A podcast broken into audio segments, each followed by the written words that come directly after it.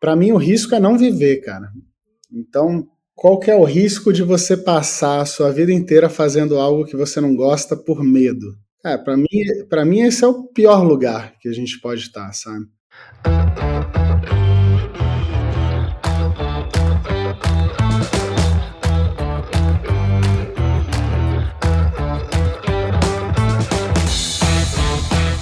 Estamos aqui, eu e Fábio, Fábio e eu. Davi não tá bem de saúde, então nada crítico, mas não conseguiu estar comigo hoje de manhã. De manhã pra gente que tá gravando, mas não sei que hora você vai estar tá ouvindo. Episódio. É... Mais um episódio de outono. Aprendi que as estações impactam no episódio, ainda mais quando, pelo menos, eu gravo perto da natureza. O Fábio também é um cara da natureza, então ele... não só a relação da lua, mas outras outras variáveis eles impactam. A gente também tem testado nessa coisa dos episódios de manhã versus os episódios da gravação da noite, também muda tudo, né?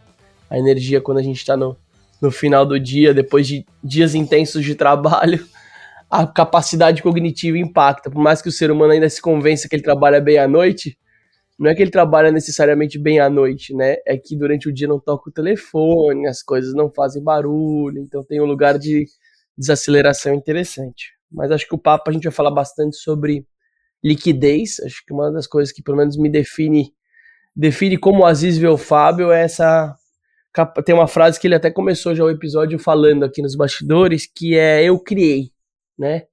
A nossa capacidade de criar e realizar coisas e não necessariamente seguir algo linear. Então acho que é, o episódio vai tratar um pouco sobre isso. Enfim, Fábio, bem-vindo oficialmente ao Desnegócio. Prazer, obrigado pelo convite. É, vai ser demais começar esse papo aqui contigo e, enfim, que eu possa levar aí inspiração para quem está nos assistindo. E já começa aqui por, por essa foto desse veleiro aí no fundo. Oito da manhã, deu vontade de velejar já. É, isso aí. É o veleiro do meu pai. Velejadores são assim, né? Eles são ambiciosos, é, não só pelas conquistas e trajetórias, né? E, e, travessias, mas a coisa do veleiro tem essa magia que eu gosto muito, que é da de você ir evoluindo o veleiro, né? Veleiro não se compra.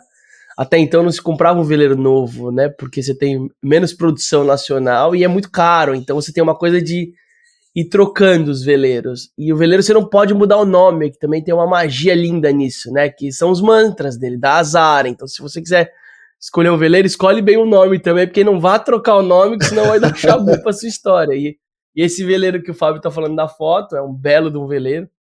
É um do FUR 52, se eu não me engano, que é o veleiro atual do meu pai. Mas meu pai começou com um veleirinho com um hobbycat, assim, um veleirinho hobbycat pequenininho, que aqueles veleiros têm um pano, um tecido no meio, que ele tem duas bananas, então ele é um é um catamarã, né, que tem dois, dois cascos, mas é um veleiro, um veleirinho que só cabia ele e minha mãe. E aí ele chegou a ter sete, oito veleiros até chegar nesse.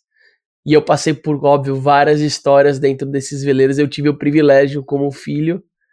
Meu pai não me terceirizou a paternidade, ainda bem. Ou se ele terceirizava um pouco durante a semana, ele compensava nos feriados, pelo menos ele tentava compensar nos feriados, mas o mar também é meu território, Fabião. É, eu tô sabendo. Que história boa essa. Não sabia dessa história do teu pai, não. É, tem uma história do meu pai que eu gosto de contar porque ela impactou também na minha vida. Depois fui fazer alguns trabalhos e eu vi que essa vale contar. É, minha mãe e meu pai, jovens grávidos, né? Ele ainda era 100% compartilhando o momento da chegada do Aziz filho, né? Eu era, ele chama Aziz, eu sou Aziz, eu sou o primeiro filho. Imagina a adrenalina dele, ele tinha 20 e poucos anos, e minha mãe tava super grávida, tava quase me tendo, e ele foi velejar com um amigo no canal de São Sebastião. E aí ele aqui no canal, curtindo, final da tarde, arrepiando assim, e aí virou o catamarãzinho dele, então ficou só uma banana para fora, o resto afundou e quebrou o mastro. Ninguém larga o veleiro assim, né? Você fala, ah, vai lá buscar ajuda, eu te espero aqui. Só agiliza, não tem motor, não tem nada. Só que o tempo foi passando e o canal é traiçoeiro. Levou ele embora. Quando ele se viu, já era noite, ele já estava saindo sentido norte do canal, sentido Batuba. Nossa. Mas aqui. E aí ele que eu vou fazer? Começa a gritar, né? Tipo, aquela impotência, não existia celular, não tinha essas ferramentas ainda. E aí, resumindo, ele passou uma noite boiando inteira aí adaptando para ficar fora, escutando barulho, com medo de morrer, ah, conectado comigo. Minha mãe imagina o medo dela, né? Tipo, moleca da vida, tinha 19 anos. É, imagina o que, que vai acontecer com ele. Resumindo, de manhã no dia seguinte, por sorte, é, a correnteza não levou ele para o mar aberto, ele poderia ter ido mar, mas ele foi parar em Ubatuba. Ele, ele foi Ubatuba. muito corajoso, né? Porque ele poderia ter ido embora. Exato. E eu senti toda a adrenalina. Se ele, da... se ele aguentasse a fome, a gente ia encontrar ele na África 30 dias depois. é isso. É isso. Né, a, a certeza da incerteza da manhã. E aí ele viveu uma situação que foi emblemática, porque mudou vários traços da, da, do perfil dele. Com certeza coisas da vida morreram nesse processo e coisas se fortaleceram, né? Ele lembra até de um caso, adivinha quem salvou ele? Os pescadores, então honro muito a cultura caiçara. Foram os pescadores é, que pararam. A cultura caiçara é demais. É impressionante, né? Enfim, Fabião, mas veio, veio essa coisa das nossas histórias. E você é um cara legal, porque você também tem uma travessia oceânica, né? Você cruzou o Atlântico, né? Isso. Eu fiz tem quatro anos. Quatro anos. E também foi meio. Eu sou da aventura, né? Então, eu não sei porque a, o assunto de velejar voltou na minha vida, assim. E um amigo meu, do nada, que nem tem a ver com a vela, me conectou com um cara no Facebook na época que estava fazendo a travessia, estava precisando de alguém para ir junto. E aí eu sem conhecer o cara, sem conhecer o barco, nada, falei, cara, quando é que é? Posso ir? A única condição é que você me ensine a velejar, porque eu nunca velejei. Uau. E, e aí eu fui para a África do Sul e de lá a gente zarpou para o Brasil. Foram de vela foram 36 dias, mas a gente ficou 10 dias arrumando o barco lá, né, os mantimentos e também umas pequenas manutenções. O que foi muito legal, porque aí eu pude conhecer o barco todo que eu ia velejar e conhecer o que, que é um veleiro, né? É, do casco do leme até a genoa e as velas, enfim. E foi, foi muito bom esse processo de conhecer o barco, de alimentar o barco de, de carinho, de, de manutenção, de coisas, de mantimentos, de alimento, e, e depois poder zarpar. E aí a gente subiu até Santa Helena, pela costa africana, até certo ponto, depois entrou para o meio do Atlântico e chegamos em Santa Helena com 18 dias. Aí a gente ficou lá cinco dias. Santa Helena, para quem não sabe, é, é, uma, é uma ilha, é um dos, dos pedaços de terra mais remotos do mundo, né? E começou a ter voo para lá uma vez por semana, que é voo só para levar carga de manutenção da ilha. Tem poucos anos, mas esse voo também não é um voo fácil, porque construíram o aeroporto no lugar errado. Então tem vezes que o avião não consegue pousar. E também não pode ficar rodando, porque a gasolina acaba. Então, se o cara não pousa, ele volta e ele só vem na outra semana que vem, entendeu? Muito bom, muito bom. E lá é onde morreu Napoleão.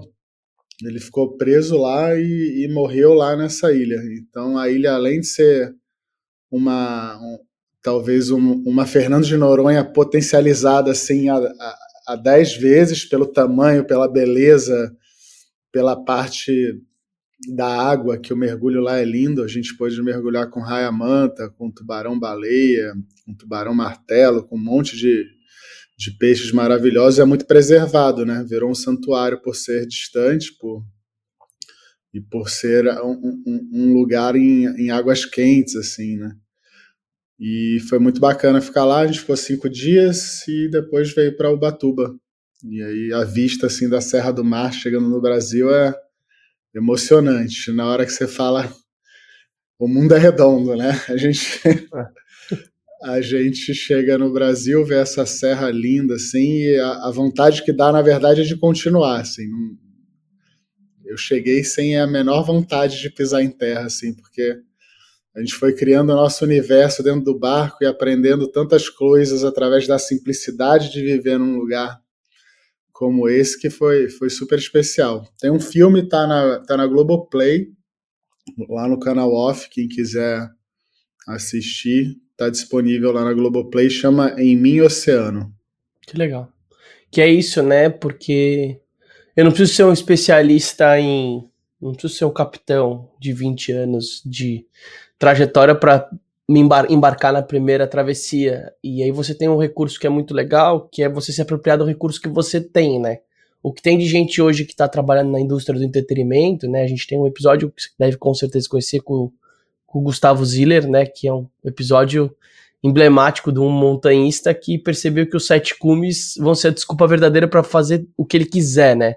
Pode escrever um livro sobre as trajetórias de quem subiu os sete cumes do mundo, ele pode fazer um filme sobre ele, ele pode criar um equipamento sobre isso, ele pode criar uma série. Então, o entretenimento, quando você se apropria de dois ativos, e você também tem isso, né, que é o digital e a produção, que são bagagens que a escolha da sua trajetória executiva te deu, né, esse pozinho mágico, ele também pode funcionar agora, não sei se você viu, a regata Volta ao Mundo, antes ela chamava Volvo Ocean Race, agora a Volvo não é mais a patrocinadora, mas depois se você que está pesquisando aí, depois olhar, vale a pena olhar, são imagens lindas, porque com tecnologia, né, com as antenas agora por satélite, e com não facilidade, porque tem toda a sua técnica, sua sensibilidade de construir essa narrativa no meio do caos ainda, a galera editando no meio, não deve ser fácil, mas hoje tem muita gente embarcando e participando desses processos sem ser um especialista em barco, em veleiro, se tornando um durante o processo, mas com a visão com a ótica da linguagem da imagem, porque isso democratiza, né? O próprio Adriano do Off é um cara que também está. Próxima vez que ele estiver aqui na Ilha Bela, a gente vai gravar junto também. Mas o Adriano, que tem o hashtag Sal, que é um canal que democratizou o acesso à vela. Tipo, é, a perspectiva que ele trouxe de um cara barbado, de família, que largou o mundo corporativo e mostrou que é possível morar no balanço, que é o nome do veleiro dele. Eu nunca vou esquecer, acho que ele teve um episódio, não sei, não foi com a Mir, não, foi com algum outro velejador, que o vendedor falou, cara, eu preciso te honrar, porque se não fosse você, acho que 5 ou 6% a, a mais das pessoas que estão morando no veleiro não, não estariam morando, não se permitiriam morar. É que nem o Fábio falou. Talvez se não fosse o impulso ou a, a, a seguir a sua intuição, se você fosse um pouco mais racional, homem branco racional, no sentido de, não, imagina, não vou largar minha carreira para Talvez você não viveria essa, essa vista única que é chegar no, na costa brasileira, que é uma coisa poucos lugares do mundo tem, né, esse, esse beijo da natureza com o mar, que os gringos ficam, tipo, malucos, assim, falam, nossa, que lugar incrível, né, não é à toa que a galera colonizou e matou todos os índios, os indígenas, né, porque é maravilhoso isso, então tem um lugar que você traz a partir do como a gente começou falando de vela, do mar, né, dessa coisa da aventura, que você percebeu que isso isso não é periférico à sua vida, isso é sua vida, né? Uhum.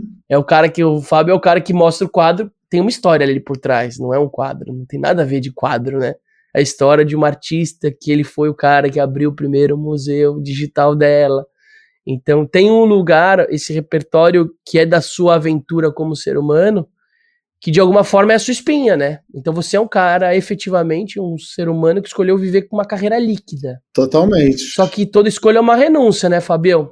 E, e eu queria que você falasse, da onde que veio esse estalo, né? Porque você era diretor, executivo, né? Você trabalhou no mundo criativo da produção, do filme, né? Do entretenimento.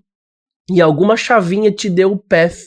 Não sei se ele foi um side business ou um negócio paralelo que foi surgindo e ganhou forma e dominou o resto tudo. Mas eu queria que você falasse como foi a transição entre você trabalhar para alguém ou para algo que você ganhe uma remuneração executiva versus assumir você como, como plataforma. Legal.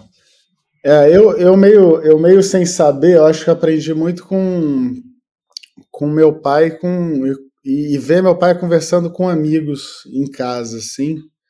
Porque meu pai era um empreendedor nato, meu avô era um empreendedor nato, e pelas histórias que eu escuto, meu bisavô também, por parte de pai e por parte de mãe. Então deve ter alguma coisa aí no, no DNA que me conecte à a, a, capacidade de empreender em diversas áreas é, sem, sem grandes. É, sem ter que pensar muito, né? Eu consigo de fato fluir de uma área para outra, empreender e criar negócios diferentes é, de de com uma certa facilidade, assim. E eu não comecei no corporativo, na verdade eu comecei empreendendo Acho que a primeira vez que eu ganhei dinheiro de verdade, eu, eu morava em Miami. Era temporada de furacão. E lá, e lá quando vem furacão, tem um monte de gente que não mora lá, mas tem casa lá. E aí eles ligam para os vizinhos e vê, cara, quem pode ajudar, quem pode botar o shutter, né? O, é, é, é, essas placas para fechar as janelas da casa, para não deixar nada quebrar a janela, porque se alguma coisa quebra a janela, o vento entra, leva o telhado. E aí nessa época, eu e meu irmão, a gente acelerou assim e deve ter feito nessa temporada, sei lá, umas 30 casas, sabe? Cada casa pagando mil dólares. Imagina você com, com 14 anos de idade faturando 30 mil dólares em um mês, assim. Tá pumando casa. É, e aí numa, numa, numa sorte da vida tinha um cara lá que era dono de uma gráfica gigantesca no, na Flórida, que é nosso vizinho, tava tendo é, reunião em casa, que meu pai sempre fazia coisas lá, e já mexia bem no computador, essa época era 97, 98. E aí o cara ficou curioso e perguntou: ah, vocês fazem design, etc. Não tinha muito software ainda para fazer um bom design. A gente falou, cara, a gente faz e tal. Falou, então, eu tenho uma gráfica grande, só que ela fica na frente da rua e pequenos negócios sempre batem lá para fazer flyer, para fazer cartão de visita, para fazer. Vocês não querem começar a atender essas pessoas, porque a gente não atende. Mas a gente começou. E aí começou a minha primeira empresa, que era a DigiArts. No primeiro ano a gente já tinha mais de 100 clientes. E aí meu irmão, que era muito comercial, mais novo que eu até na época, é, que fazia uma grande diferença, né, 15 para 14, começou a trazer cliente e eu comecei também a aprender com meu irmão que eu era tímido, né? De ter a cara de pau, assim, de bater na porta de alguém, de oferecer um serviço, de perguntar se precisa, de tentar entender melhor o que a pessoa faz para a gente poder vender o que a gente fazia.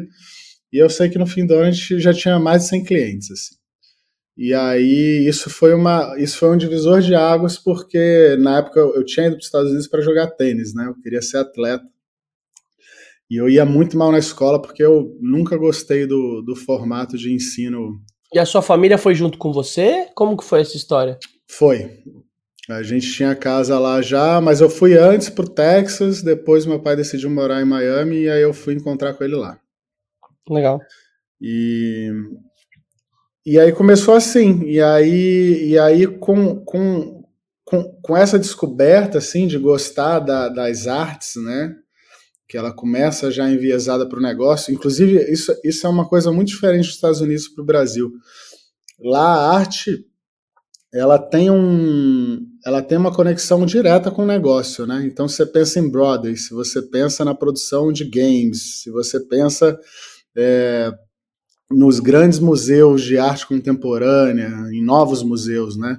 Se você pensa até no, no, em, como, em como as marcas vendem seus produtos nas lojas, que é tudo interativo, digital, ou tem um, um, um visual muito muito diferente, né? o, merchan, o merchandising assim, de, de loja, você começa a entender que a arte lá está completamente conectada com a vida das pessoas e com a solução, né? com o produto, com serviços, com é, e, a, e, aí eu acabei indo para uma faculdade dessa que foi muito legal, que era uma faculdade de negócios, mas de fine arts. E aí eu, naquela época, já existia um curso que era produção multimídia e design. E aí eu entrei nesse curso com 16 anos, me formei na faculdade, tinha 20, continuei com a DigiArts, voltei para o Brasil, meu pai quebrou na época, então fui morar sozinho com meu irmão, a gente já teve que se virar para caramba nessa época é, e abri no Rio e em São Paulo a, a, a DigiArts. A internet estava começando a funcionar é, de uma forma mais fluida, as pessoas já estavam acessando bastante a internet, e aí as empresas começaram a procurar a solução. E a solução principal era, cara, como é que eu tenho um site? Né? E a gente começou a fazer muito site até o momento da gente engatar no mercado imobiliário. Assim, teve uma época nesse período que começou a explodir o mercado imobiliário. A gente teve a sorte de começar a trabalhar para grandes agências de publicidade, Eugênio, Propeg, é, TV1. E na época tinham poucas produtoras digitais. Acho que aqui em São Paulo tinha uma, tinha uma do Sul vindo para cá, que era a Cubo, do Martini, que hoje virou um grande grupo. Tinha a Gráfico Construct, que eram de dois irmãos. Tinha é, a, do, a do Matarazzo, que era gringo, e tinha de. A gente acabou enviesando para esse lugar do, do, do, do, mercado imobiliário e teve um, um, mês assim que eu lembro. A gente produziu mais de 200 sites em um mês. Ah. Deixa eu falar, perguntar uma coisa, Fabião. Acho que você fala bastante a juntos, a gente, né? Eu queria que você falasse da cumplicidade com o seu irmão, né? Porque hoje o, dá muito mais medo de empreender com família quem tem a opção, né? Porque hoje em dia na quebrada tá todo mundo empreendendo junto, porque né, é sobrevivência, não é outra, outra perspectiva. Mas a gente que é privilegiado ainda, né? O nosso contexto social, as pessoas estão com medo de empreender juntos. O que eu tô mais vendo hoje é, sei lá, casais onde um é executivo e o outro vai arriscar. Não dá para ser os dois arriscando uhum. junto, né? E você e você viveu várias coisas que só você e seu irmão vão saber, né? Por mais que ele escrever um livro ou falar para alguém, só os dois vão saber o que vocês viveram, tipo, nesse vínculo criado além do, do útero da sua mãe, né? Tipo, que é a relação do empreender. Eu queria que você falasse um pouco sobre como é empreender com o irmão, os desafios, como vocês lidavam nos conflitos, enfim. Se vocês já de alguma forma, em algum momento, romperam ou, ou reataram, porque vocês tem, eu vou falar, a gente vai falar um pouco depois mais pra frente sobre redes e comunidade. Não dá pra deletar um irmão, né? Tipo, você pegar e falar, eu vou te bloquear, velho, acabou. Mano, vai ser para sempre. Seja ele nessa vida ou em outra. Não tem como deletar uma pessoa que faz parte do seu sistema. As pessoas até tentam confundir um pouco a, as relações. Mas eu queria que você falasse como que foi, né? Durante quantos anos vocês ficaram mais de 7, 8 anos juntos? Não, assim, é, essa história eu não vou poder nem contar muito, porque eu, eu e meu irmão, a gente não trabalhou tanto tempo junto. Eu, eu, a gente começou junto. E ele de, saiu. Depois eu fui mais para esse mundo e ele, e ele não veio muito para esse mundo do, do digital, da internet, da produção audiovisual. Ele foi mais para os negócios e já foi fazer outras coisas. Ele é, ele é muito empreendedor. Mas quando você me fala sobre isso, assim, bate na minha cabeça. Eu acho que as pessoas têm medo de se relacionar, né? É, e a vida a gente só cresce se relacionando. Se a gente não, não, não, não tem essa capacidade de se relacionar nem com as pessoas mais próximas da gente, né? Seja um pai, seja um irmão, como é que a gente evolui, né? Essas são as relações que a gente deveria ter mais profundidade mesmo. Então, na hora que a gente fala, ah, eu não, não quero trabalhar com meu pai, mas por quê, né?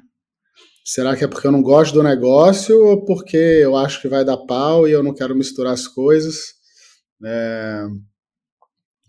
Eu, eu, eu realmente acho que, que, que, as pessoas primeiro devem separar, né? Assim, se é, se, é, se é o negócio, se é a pessoa, se é a pessoa, qual é o problema de me relacionar com ela?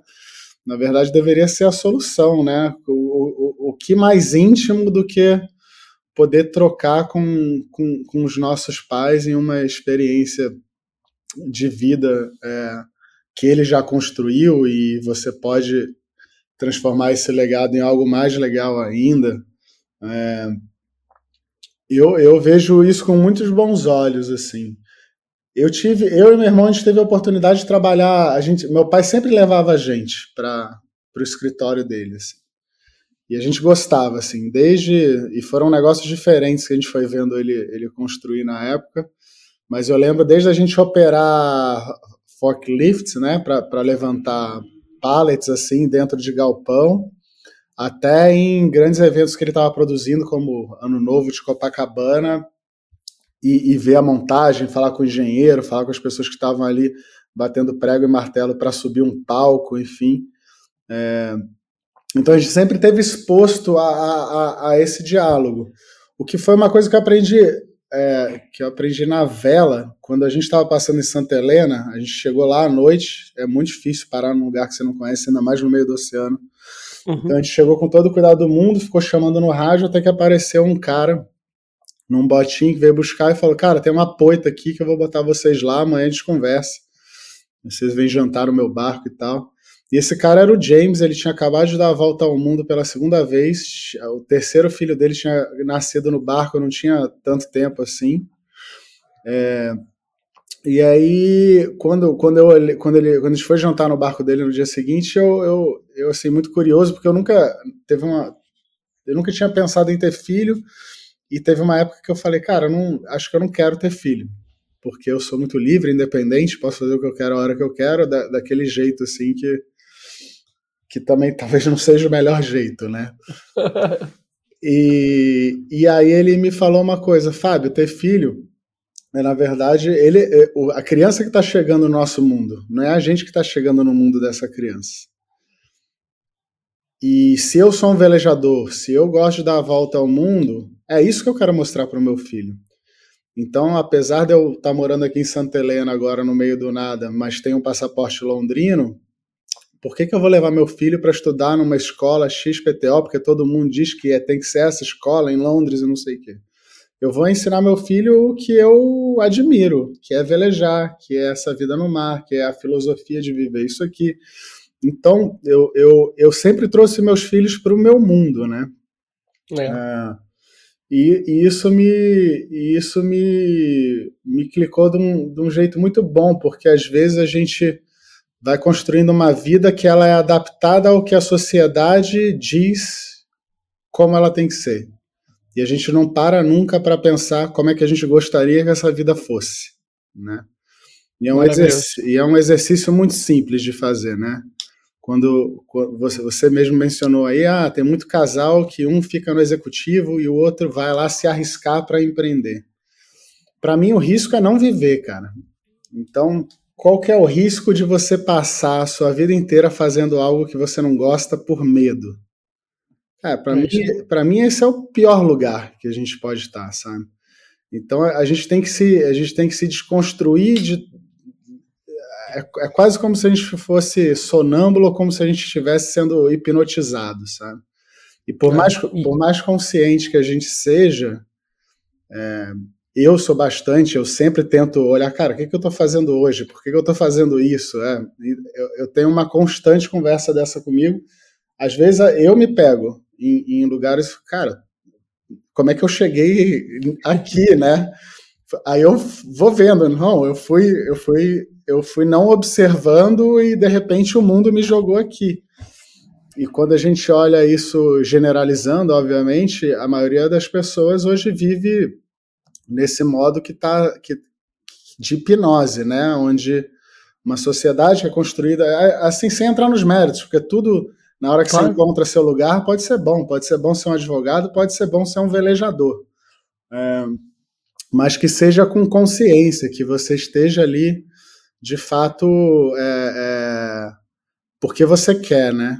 E aí veio, essa semana mesmo, eu tive um papo muito legal com, com um amigo meu que a gente foi ele, ele é um grande empresário, já vendeu empresa para grupo estrangeiro, depois fundou um outro negócio de fintech nos Estados Unidos e bombou. E o cara, tudo que ele põe a mão dá certo. Assim. E aí ele teve câncer, super jovem, vive o mundo inteiro surfando, levando os filhos para surfar em Bali, é, Costa Rica, Califórnia, Havaí. Imagina o cara no auge da vida, com a vida financeira resolvida, com uma família linda, surfando as melhores ondas do mundo e de repente o cara tem câncer. E aí ele, se curou desse câncer, que é uma história bem legal a dele. E, e a gente foi se encontrar, porque a gente não se encontrava há muito tempo, e a gente foi falar muito disso, assim, de, de, de como a gente faz as coisas e por que a gente faz elas, né? Então, assim, para quem pratica yoga, como eu, para quem está olhando mais para esse universo espiritual, né, que eu super aconselho, é super importante a gente olhar para o corpo, para a mente e para o espírito, né? A gente, a gente, a gente começa a entender outras camadas da vida e uma delas que eu acho super importante é, é, é de fato você fazer esse exercício do, do porquê que eu estou nesse lugar, né? E a gente foi conversando e eu falei, até quando eu trabalhei em corporativo, que foram alguns anos, é, eu sempre empreendi.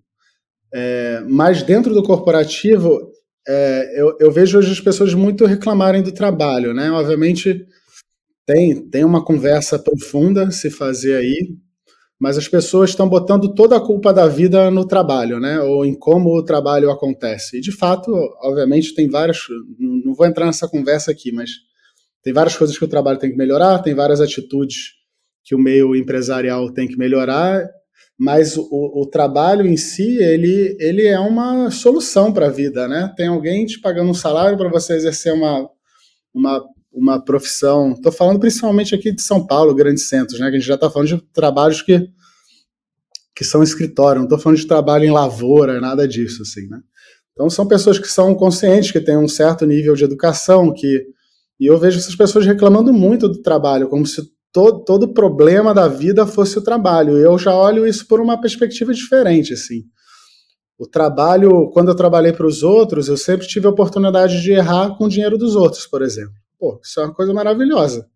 Você poder aprender uma profissão, você poder ter pessoas ao seu redor com uma referência, com, com histórico e com, com, com um repertório maior que o seu, para você poder aprender mais, você poder botar em exercício suas ideias e, e, e seus aprendizados para ver o que, que acontece com aquilo no dia a dia do seu trabalho.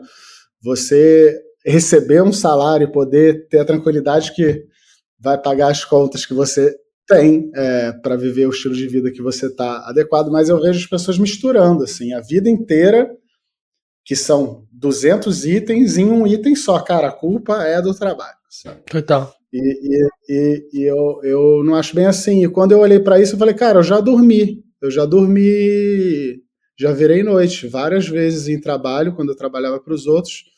Mas qual que, qual que foi a resposta que eu dei para ele? Assim, eu nunca fiz isso por causa da pessoa que estava me empregando ou por causa do cliente. Eu sempre fiz por mim, porque quando eu dormi no trabalho, foi porque eu estava aprendendo naquele momento. Eu estava.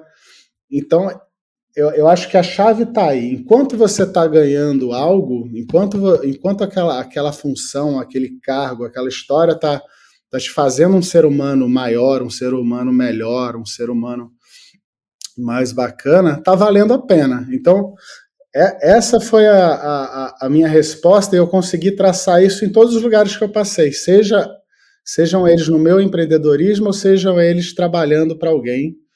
E aí eu digo isso porque eu sempre fui muito rápido também em sair dos lugares que já não estavam mais me, me, me, me, abastecendo como ser humano. E aí que é, que é a mudança de chave, né? Eu não saí de um lugar que não estava me fazendo bem. Eu saí de um lugar que não estava mais me fazendo crescer. E isso foi muito bom, assim, para mim realizar nessa conversa que naturalmente sem estar tão consciente dessas histórias que hoje eu tô, é, fui fazendo esse caminho, mas obviamente vem com muito risco, né? E o que, que é esse risco? Fabio, só uma coisa de, de, tudo que você falou, vou só fotografei três coisas legais aqui que, tem, que vale a pena, foto, enfim, olhar de fora e reforçar nesse lugar. Primeira coisa que você falou do conhecimento, né? Às vezes, hoje, quanto mais conhecimento se tem, o conhecimento tá aberto, né? Você não precisa mais ir para a faculdade para, né? Você, você não precisa pagar para acessar aquele, aquele conteúdo. Hoje ele está aí e você precisa criar só os seus próprios critérios de curadoria, ou seja, qualificar o que você está aprendendo. Mas quanto mais conhecimento se tem, mais medo se dá de fazer também. Esse é o dilema, né? Quanto mais se planeja, planeja, planeja, mais você vai ficar preso a talvez não vai funcionar. Enfim, é, é, é, o grande desafio do mundo acadêmico de realizar coisas incríveis, né? Como eles têm um nível de exigência muito forte, né? Um, um nível de intelecto muito alto, você acaba atrofiando a capacidade de realização ou de acreditar que aquilo que aquele percentual de 10% de dar certo, são 10% para dar certo, não é que são os 90. Então, conhecimento é um ponto. O segundo ponto é o convívio, né? Também, se eu não conviver, sair da minha zona, não é confortável. A gente se convence que ela é confortável com o Rivotril no bolso, com o Netflix ou com todos os streamers mostrando lugares que eu talvez nunca vou visitar no mundo. E a gente tem que quebrar essa nossa zona de convívio, expandindo ela aos poucos, para poder ter critério que eu gosto, o que eu amo, o que eu sinto tesão, o que eu sinto orgasmo, o que eu, que eu sinto orgasmo quântico.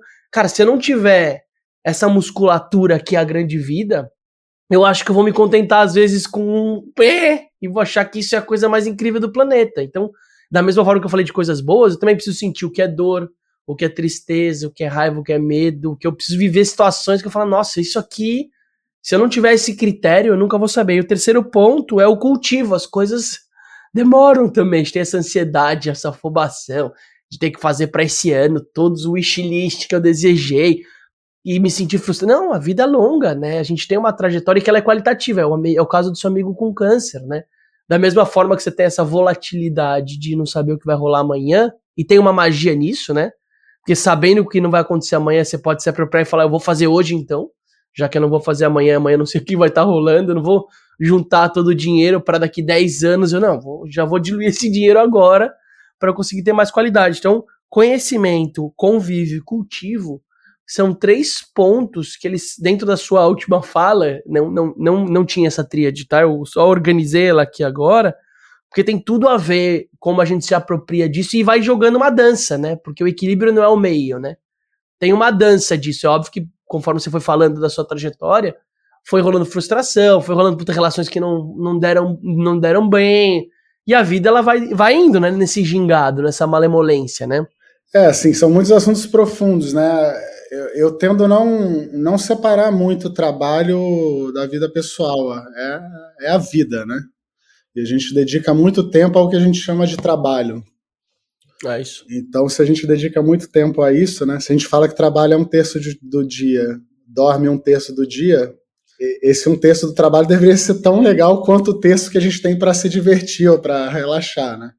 É isso. É, então, para mim, assim, eu sempre, eu, eu sempre consegui. Eu já fiz transições de duas formas, né? Uma que é, que é, que é a forma que eu acho que eu indico para a maioria das pessoas que tem esse medo, que é, um, é ter um lado B. E esse lado B, aos poucos, vai virando o lado A, e de repente você faz uma transição mais fluida, mais organizada em todos os aspectos, né? Para quem tem família, mais ainda. É, e tem aquela transição que, assim, eu sei que eu sou capaz, eu sei das minhas capacidades, é, e eu gosto muito de tal história. Então eu vou largar essa história e vou começar essa história. E tem uma diferença grande quando você faz um ou outro movimento, né? Quando você faz um movimento de ter o lado B e vai aos poucos, às vezes ele demora, você passa um processo muito longo. É, para de fato mudar de vida. Se a gente falar que a gente vive, sei lá, hoje 80 anos, você ficar 10 anos esperando até essa mudança acontecer, pode, assim, na minha visão, é um, é um período muito longo para você esperar de fato e, e, se jogar no que você gosta. Mas é um jeito de se fazer, é, melhor, é, é bem melhor do que não fazer. Né? O, o lado B, você é... fala, é tipo tocando, incubando ou desenvolvendo algo no paralelo até que isso ganhe forma e, e eles. É, por exemplo, vou dar, vou, vou dar dois exemplos da minha vida. Um, o Festival PEF. Na, é, como, é que, como é que o PEF começou? Nessa época eu trabalhava na Conspiração Filmes. Eu era diretor executivo da produtora. A Conspiração é uma das maiores produtoras do Brasil, acho que na época era maior. Já fez filmes como Dois Filhos de Francisco, Mulher Invisível. Eu tô assistindo, eu tô assistindo o Dom agora, a série. O Dom, demais. É, já tá na segunda temporada, a terceira? Tá, ah, é, acho que quem dirige lá é o Andrucha, que é um dos melhores diretores que o Brasil tem, marido da, da Fernanda Montenegro.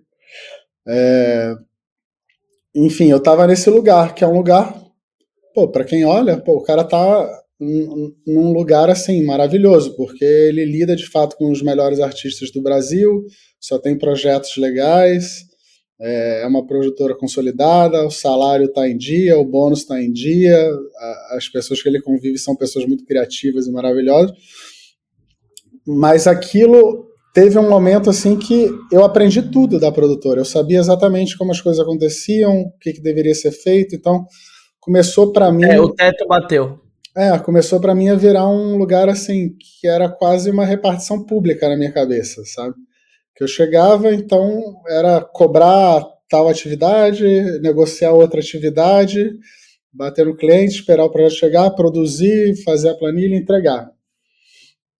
O que, o, na hora que você também enxerga, isso aqui é outro assunto que depois vamos guardar na, na, na caixinha, o que eu acabei de falar, que é assim, é, por que, que eu não tenho medo de outros negócios? Porque todos os negócios são muito parecidos, ele só muda o, o produto e serviço que você está entregando no final, né? Então, se você sabe fazer muito bem um negócio, talvez você vai saber fazer muito bem outro negócio que você ame também. Talvez até mais porque você ama.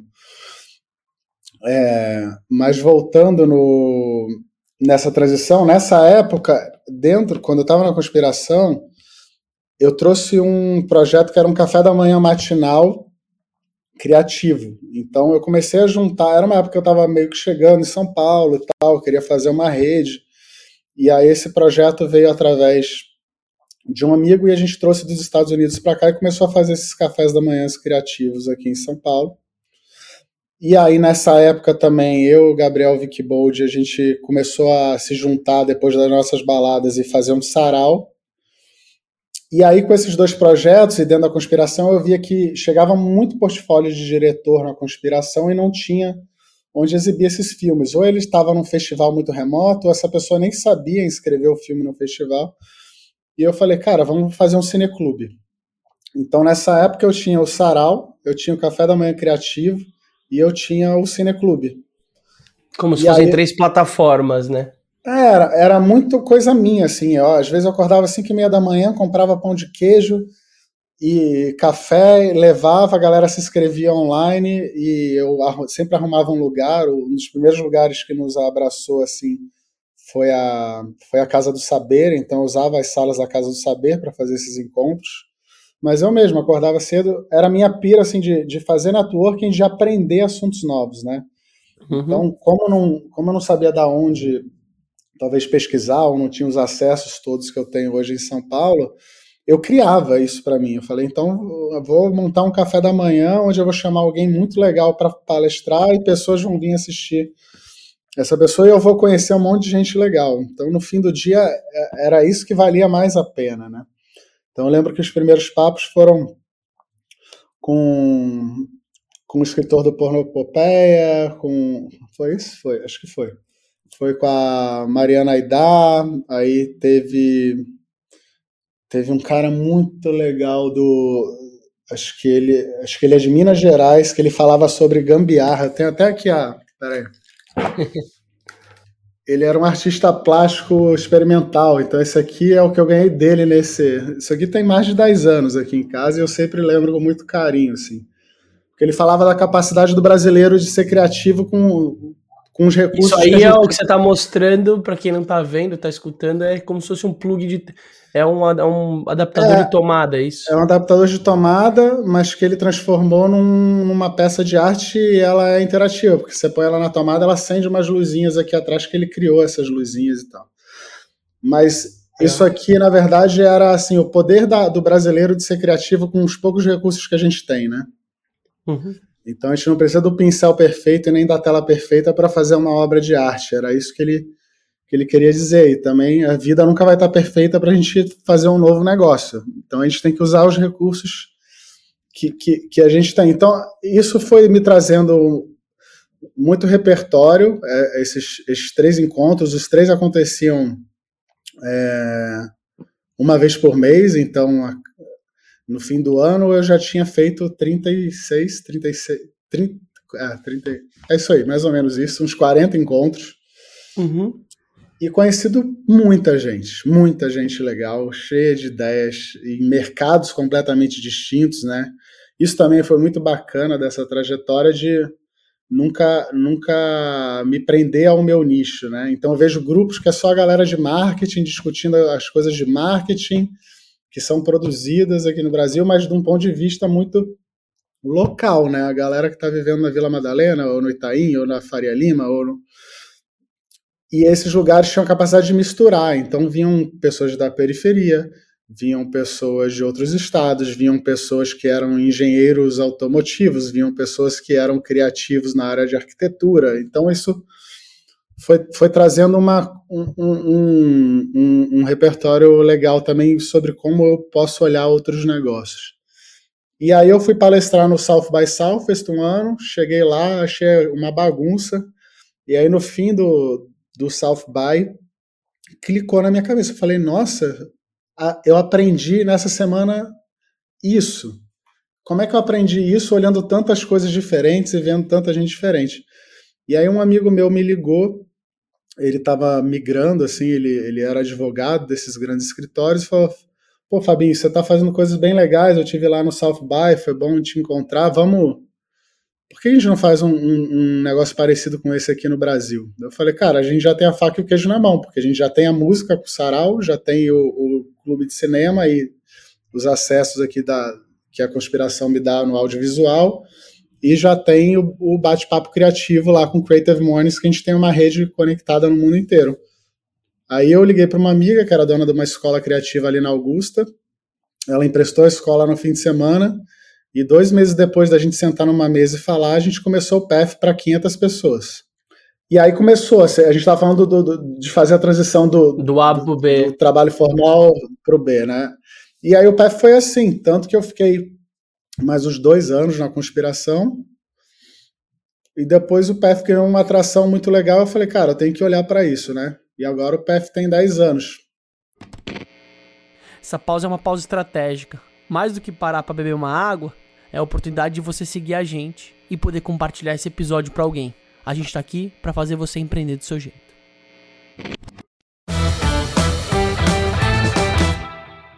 Mas é muito legal, assim, é, quando você fala do A e do B, eu não vejo que é A e B, né? É o, o A bolinha com A quadrado, porque eles têm muita correlação e sinergia entre eles, né? Você fez uma. É um desmame guiado, assim, vamos olhar assim. Você foi se apropriando das coisas que você já fazia para algo que foi ganhando mais. É, enfim, te dava um lugar mais protagonista, ou te dava um lugar mais original, que vinha da sua origem, né? Da, vem de dentro e não de fora, né? Óbvio que você se inspirou em várias coisas para formatar, mas você usou um pouco do seu DNA. O que eu Total. vejo, Fábio, é que muita gente projeta o A e B em coisas muito aleatórias, assim, tipo, quantas pessoas já sentaram, ah, às vezes estou com uma ideia de startup, não... aí eu sinto o cheiro, assim, ele, ele e os amigos ou as amigas, assim, um grupo, aí eu olho, mas vocês vão tocar quando? Na final de semana, aí você fala, meu, eu sem chance, porque você vai estar no banco durante a semana e no final de semana você vai estar tocando um negócio de arte. Dizia que nem filho, você pode até terceirizar a paternidade, mas não vai chamar de pai, não vai ter a inspiração do que você faz, ele até sobreviva, né? Então eu vejo que tem um lugar de quando a gente toca alguma coisa no paralelo, é, que ela precisa ter correlação e sinergia com o que você está fazendo, porque senão você vai patinar ou vai ficar durante muito tempo tentando e no final não vai dar certo, vai falar, ah, viu como não dava? Às vezes é melhor você abrir mão do A quando o A é uma âncora ou ele te segura, e talvez determinar um período da sua vida, sei lá, 5, 6 meses, que eu vou focar full em fazer isso aqui acontecer. E se der tudo errado, eu vou sair com a bagagem daquilo e vou desenhar algo novo, do que ficar nesse lugar, sabe? Você não fica inteiro, você não fica inteiro presente em lugar nenhum. O, o, seu caminho, eu vejo que é um caminho que ele é fluido, é tipo como se fosse uma, uma spin-off, tem um termo, né, que a galera usa, que é começar algo que ele já nasce de dentro, né? Não é algo, é o que você falou, eu já juntei as três coisas que eu já estava fazendo. Todo o repertório relacional que eu já tinha um lugar que eu tenho uma vocação incrível, que as pessoas me valorizavam por isso, é só organizar a massinha em dois meses, colocar 500 pessoas e fazer a mágica acontecer. E virou o Festival Path, que basicamente é um dos principais festivais de criatividade, inovação e arte, pelo menos pelo que eu sinto, e não é pelo tamanho, né? Porque acho que esse é um outro Totalmente. aprendizado, não é sobre não. ser o maior, é sobre ser o mais. O, o que se eu tô me propondo a entregar curadoria, relacionamento qualitativo, eu preciso não posso me perder nisso, né? O Web Summit acabou de acontecer e deu esse exemplo clássico do, do que, que é a, do que, que é a bagunça, né? Do que, que é o exemplo que você deu do, do, do né? É, assim, eu, eu, eu, eu acho que assim, independente se a pessoa vai trabalhar no fim de semana ou não, ela, ela tem que fazer algo que ela gosta, sabe? E não é clichê, não. É. é por que, que você vai sair de um lugar que te dá toda a segurança, que te dá um salário, que te dá é, para fazer algo que você não gosta. Daí é melhor ficar ali, né, recebendo um salário num emprego, mesmo que você não esteja tão feliz com, com aquele universo. Então, na hora de uma mudança, acho que você tem que. A, a moeda não pode ser só o dinheiro, né? Inclusive, inclusive, o empreendedorismo, eu acho que é o lugar onde mais pode te trazer dinheiro, né? Porque o, o, o salário, assim, são poucas pessoas que de fato conseguem muito dinheiro através de uma carreira executiva, porque vai, vai afunilando o topo da cadeia ali. É, e você precisa de muitos anos para chegar nesse lugar, né? E é um lugar muito político, muito mais político do que de fato é, é, meritocrata no sentido da, da tua função específica, né? Não adianta você ser o melhor marqueteiro para você estar tá no melhor cargo de marketing. Você tem que ser uma, uma pessoa política para você estar tá nesse lugar, né? É, então eu também é, tem, tem esse perfil assim. Será que você está está crescendo. Eu já vi amigos negarem trabalhos em cargos mais altos porque eles, eles já entendiam e já tinham essa consciência. Cara, não, eu quero ficar aqui mexendo no Photoshop porque é o lugar que eu amo. Eu não quero ter que coordenar uma equipe de 30 pessoas. Eu não quero ter que bater de frente com outras diretorias para. Mas o que você estava falando de, de você já ter um repertório para começar o lado B e fazer isso de uma forma Sim. mais. Eu acho que tem tudo a ver, mas ao mesmo tempo, eu acho que as pessoas também, na hora que elas pensam em se jogar para outra coisa, elas esquecem o tanto que elas sabem. E esse medo trava foi, foi aquilo que eu estava falando. Cara, lá na conspiração eu já sabia como é que era a planilha, eu já sabia quem eu tinha que cobrar, eu já sabia como é que funcionava ali, é, quem que eram os clientes e quem que eu tinha que bater na porta para vender coisas. Você pega esse exemplo e você leva isso para um, um, um, outro universo, sei lá, eu vou vender óculos. Uhum. É, você não começa do zero, né? Você, você já tem nunca, um repertório, claro. Você nunca começa do zero. Você já tem um Perfeito. repertório absurdo. E aí, nesse sentido, é, quem, quem entende essa mudança como um risco, eu acho que sim, vale a pena usar aqueles conceitos de Lean Startup, né? Fazer um MVP, rodar rápido, colher os aprendizados e, e, e, e bola para frente, vai afinando o, o, o, produto até a coisa dar certo. É, porque assim, quem, quem já está inserido no mercado de trabalho, quem já tem um emprego, quem já conquistou essa posição, dificilmente perde ela, ainda mais tendo uma nova experiência e algo mais para agregar no seu repertório pessoal, né? Então eu sempre pensei assim, cara, se eu me jogar naquele lugar e não der certo, o mercado está aqui, né? Eu tenho total capacidade de ter esse mesmo emprego de novo daqui a seis meses. Então eu, eu acho que esse tipo de visão também serve como um, um colchão de segurança, assim, para quem, quem fica muito inseguro na hora de fazer uma transição assim. E assim, mais uma vez, né, eu não estou querendo que todo mundo vire empreendedor, nada disso. Tô querendo. O que eu estou querendo dizer aqui é encontra um lugar que você, que você goste de trabalhar. É que talvez, em cima do que a gente está falando, é empreender a vida, né? Não é empreender o CNPJ, é você se apropriar de que ela é uma só e que, tipo, eu não assumir esse meu protagonismo e esperar que alguém faça por mim, você talvez não vai viver a sua máxima potência, não vai descobrir coisas incríveis que, tipo, de alguma forma, como um espermatozoide, que no dia certo escolheu viver e que, tipo, teve um ser humano que te incubou na barriga, porque eu acho que hoje ainda não dá pra necessariamente nascer fora de uma barriga, mas alguém que abriu mão de várias coisas da vida para ter você, tipo, a gente tem um privilégio violento desse lugar de viver o que a gente tá vivendo. E quando Super. a gente se apropria desse privilégio das nossas escolhas. E de estar tá aqui hoje de manhã falando sobre isso, ou estar tá ouvindo esse tipo de assunto, é o que, que eu posso fazer, ou arriscar um pouco mais, ou me permitir um pouco mais, ou pedir ajuda um pouco mais, né? Sempre um pouco mais, para eu dar mais musculatura e elasticidade para essa magia, né? Porque ela é uma magia. Quando você fala da, da espiritualidade, eu acho muito legal, porque é mais do que crer para fora, é crer para dentro, né? Tipo, meu, tem uma parada mágica que me leva nas coisas. Cara, quando eu relaxo, a coisa flui. Puta, eu saquei que isso ia rolar antes de rolar, é a quarta vez que acontece. Tem uma parada, um Paranauê externo aí, que mostra que a gente é parte de algo muito maior, né?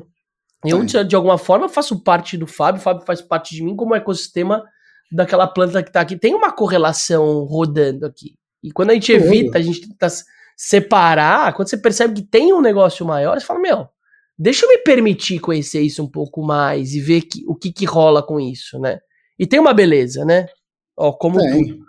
O que eu queria é. só falar uma coisa, Fabião, só marquei aqui para não deixar passar, que acho que era super importante, que a gente falou do A e B, né? Mas a vida é muito mais que A e B, né? Ela é mil, mil coisas, né? Atividades, ela, né? Ela é a tipo... parte cinza, né? Não é o preto e o branco, é, é, isso, é tudo é essa, que tá aqui.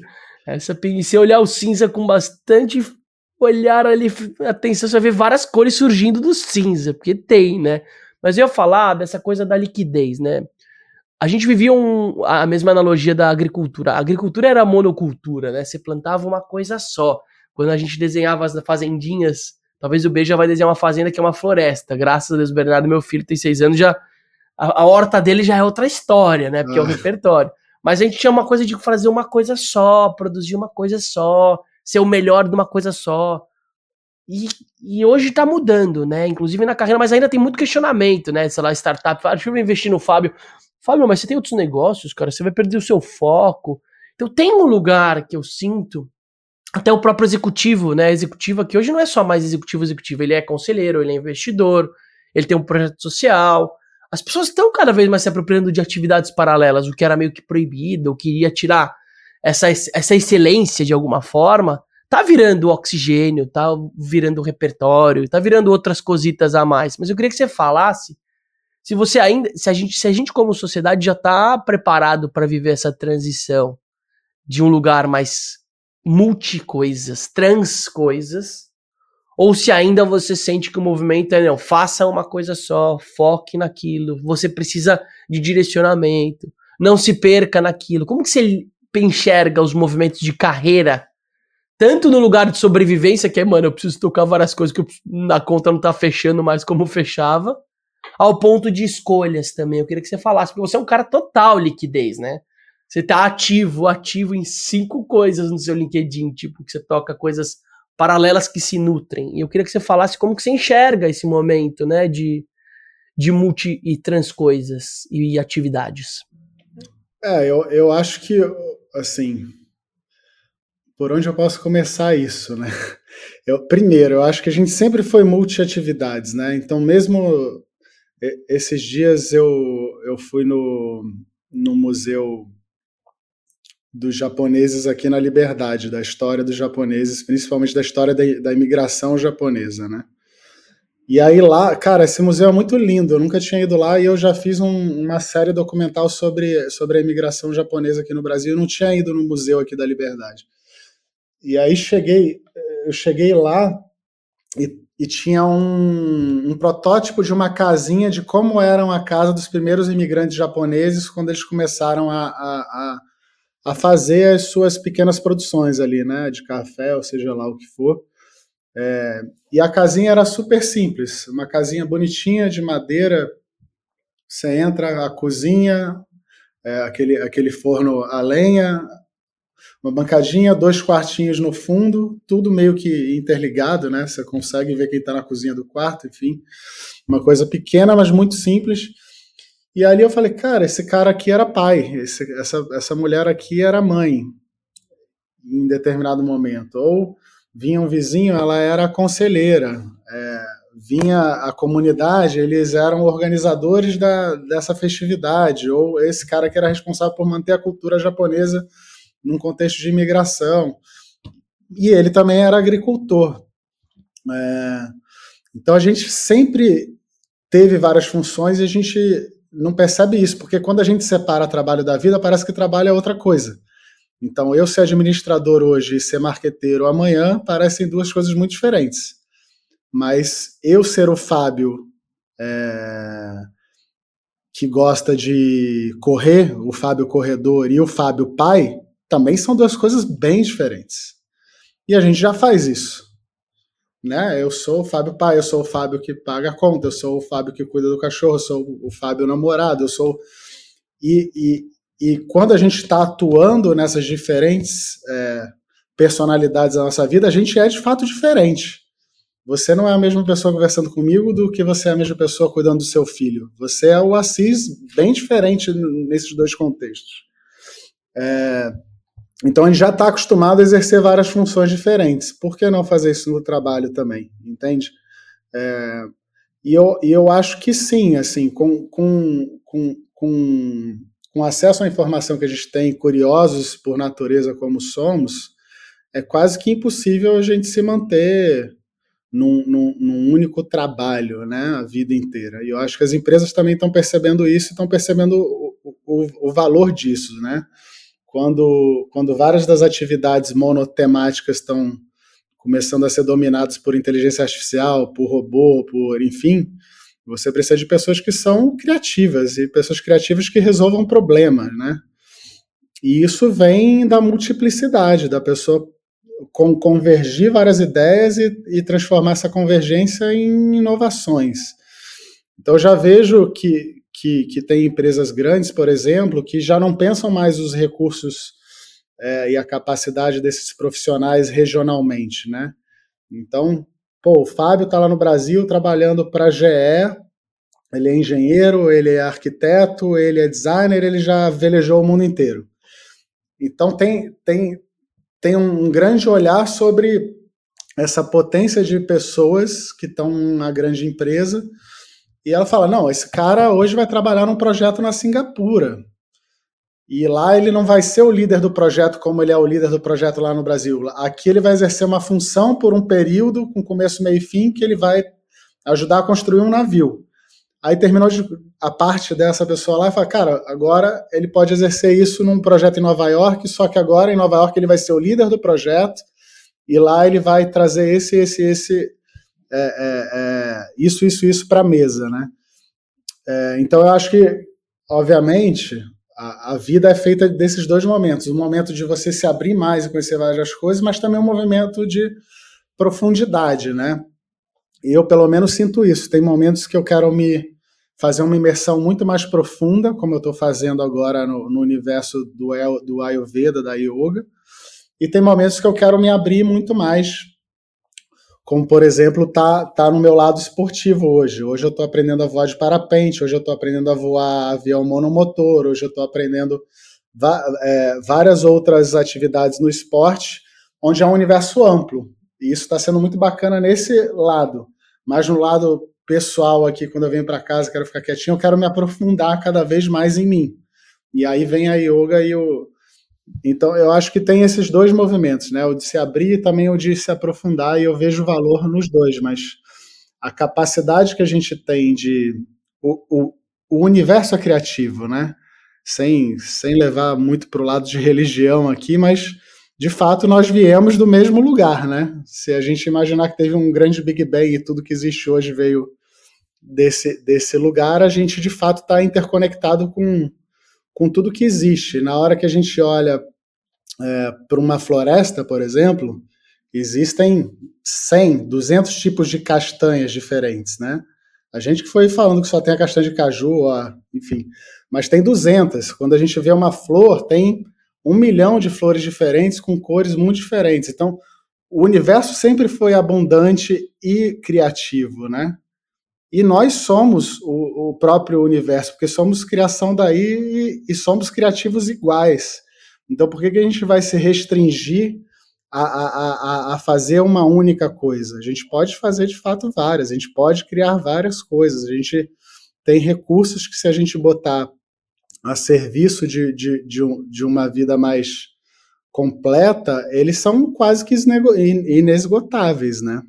Legal. É, a própria relação que você trouxe, né? Os paralelos do para dentro e para fora, no ar e talvez no solo, né? Que eles juntos também ficam mais legais, um potencializa o outro, né? Você poderia falar, não, agora eu vou parar a yoga, vou parar esse território e vou focar em ser um, um um, sei lá, um piloto de caça é, e ainda Cara, aprender é a fazer mentira, isso. eu tô falando sério aqui, ó. Navegação visual, piloto privado. Paga né? vaguita, entendeu? que tipo, legal. Um lado é. do outro. Não, e é isso, né? Você aprender essa interdependência de domínio dá um, dá um caldo, né? Tipo, a gente na SCAP, que enfim, que foi onde a gente se conheceu, né? A gente gosta muitas vezes de sei lá, você quer entender o futuro da tecnologia, às vezes o melhor lugar é você pegar um, uma associação de autoajuda com ex-mecânicos ex, é, que perderam emprego numa montadora e entender a perspectiva de que os caras não têm mais repertório, o nível de depressão altíssimo porque a tecnologia roubou o emprego deles. Às vezes, se você acessar esse tipo de código, vai te dar um, um novo olhar para a tecnologia, de como ela pode ser mais inclusiva. Então, a gente sempre gosta de como a gente explora o repertório que a gente tem em lugares menos. Eu quero entender moradia. Semana passada eu estava com o Davi Hertz, na, com a gastromotiva, numa ocupação que é no Jaguaré, que é tipo, meu, Jaguaré, um dos bairros mais nobres de São Paulo. Eu encontrei ele no Pacto pela Fome, a gente teve um evento muito bacana, inclusive. Saí bem otimista. A Geise Diniz, enfim, você vê a potência do, da mulher por trás do Abílio, né? Não é nem por trás do Abílio, ela tá na frente, na verdade, de muita coisa e a gente que bem acha provável. que ela tá por... bem provável que o Abílio é só uma marionete, que ela que toma as decisões mais incríveis lá, mas é, eu saí desse evento, encontrei o Davi, ele me mandou um convite, tipo assim, é isso, é o um convite para amanhã, e aí eu podia ter desmarcado, imagina tudo, mano, fui, eu fui numa ocupação, que era um resto de um prédio, uma casca de um prédio, que esse inclusive é um lugar legal para você. Era, era na época da Lava Jato, a Chain quebrou, e ela ia fazer um prédio mais simples, um prédio de 200 quartos, eu acho. E aí na semana seguinte, essa notícia que ela quebrou e que o prédio estava vazio. Isso chega rápido, né? 400 famílias ocuparam, hoje são 900 famílias vivendo nesse lugar. É uma ocupação extremamente pacífica, assim, mas tem gente que mora, tipo, no subsolo ali, no, no breu, que é o metrô, eles chamam. É, tipo, gente que mora, que são quartos no meio do vão do que era para ser um elevador. Então, eles colocaram umas, os, os tapumes para ser a base onde as pessoas vivem, né? Os, para, os parapeitos não estão terminados e as crianças correm. E aí, assim, óbvio que dentro de toda a escassez e, e dor que tem, tem muita abundância, né? A líder comunitária falando, meu, quando tem reunião de associação, eu chego aqui no meio, bato palma, falo, galera, junta aí.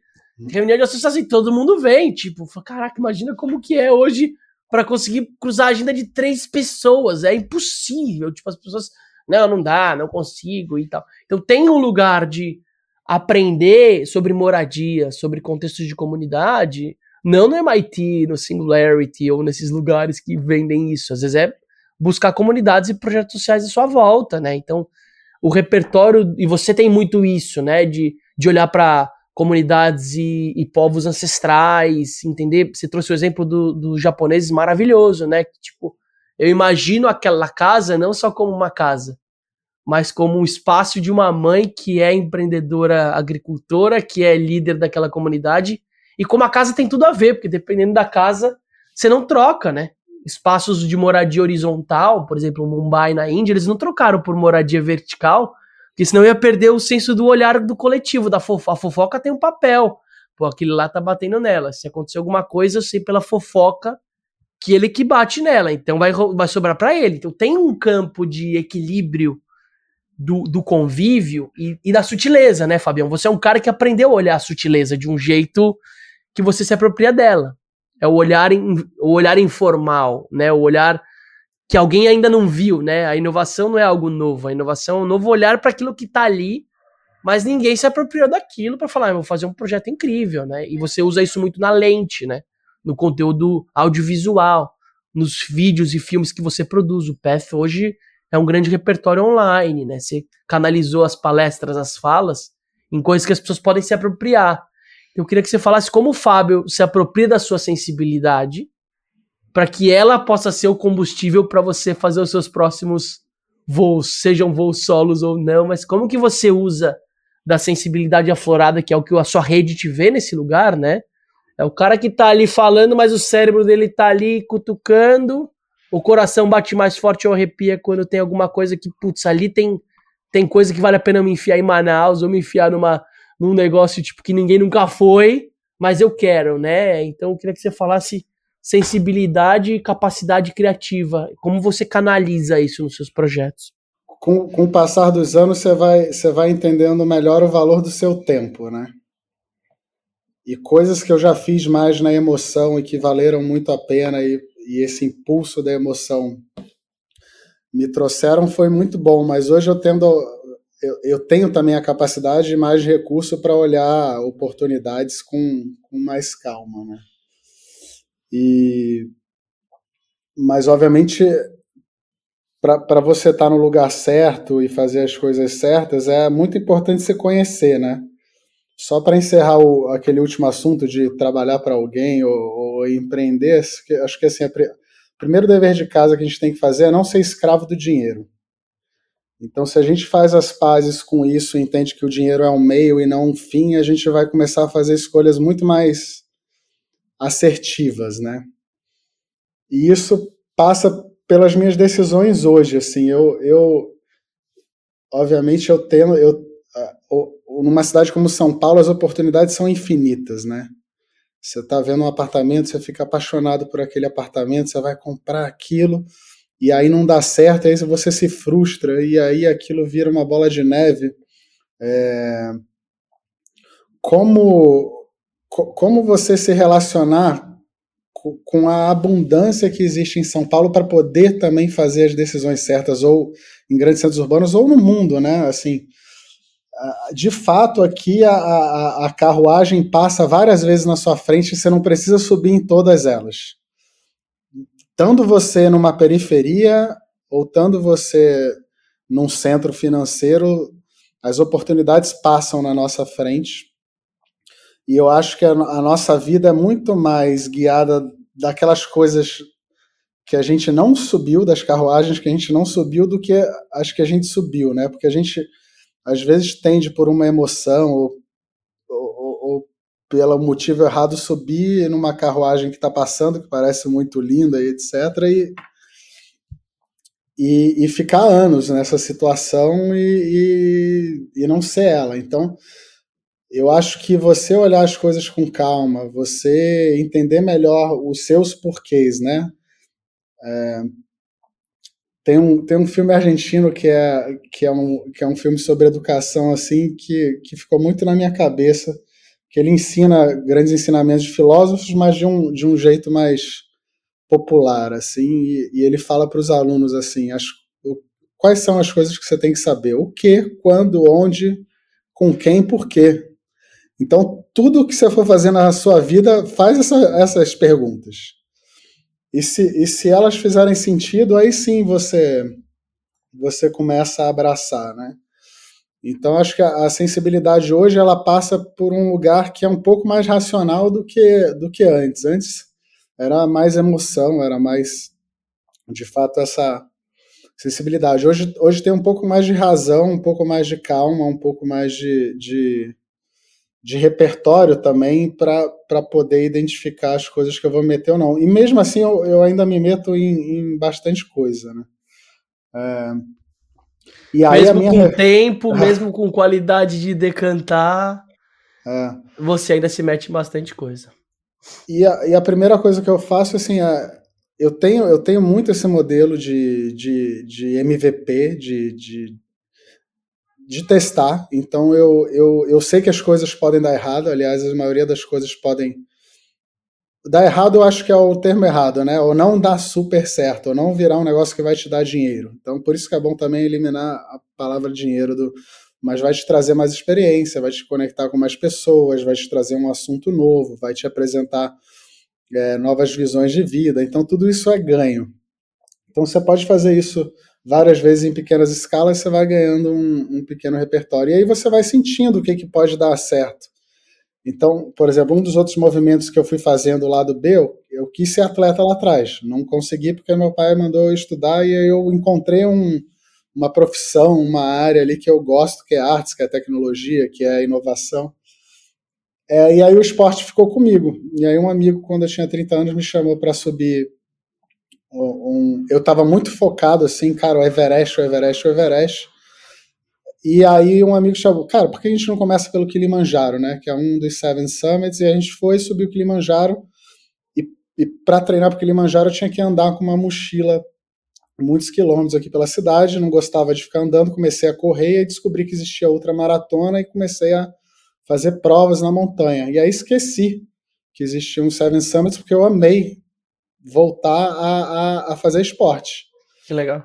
E aí, isso foi trazendo uma coisa, que foi outra. Eu já fiz provas de triatlon, já fiz maratonas, acabei atravessando o Atlântico. Aí eu falei, cara, isso me trouxe a aventura. Eu gosto muito mais de aventura, então não é só o esporte. E aí eu fui entendendo que eu gostava das coisas não, não indoor, e sim outdoor. Eu fui entendendo várias coisas porque eu me abri para um lado B meu que estava ali reprimido, que era o esporte, né? E aí, com isso, eu falei, cara, como é que eu posso viver disso? Aí Legal. eu criei uma série que era assim: cidade corrida. Se eu, vi, se eu vivo num grande centro urbano, é, e é aqui que eu vivo, e eu tenho que viver feliz aqui, como é que eu exploro essa cidade? Não do jeito que a cidade me diz, mas do jeito que eu gostaria de explorar essa cidade. Eu vou explorar essa cidade correndo. E aí o Cidade Corrida veio para isso, para apresentar um grande centro urbano correndo. Isso rapidamente virou um projeto, virou um protótipo. Eu gravei um, um, um, um, piloto. A Gol, na época, comprou esse piloto e a gente ficou fazendo 4, 5 anos a série Cidade Corrida.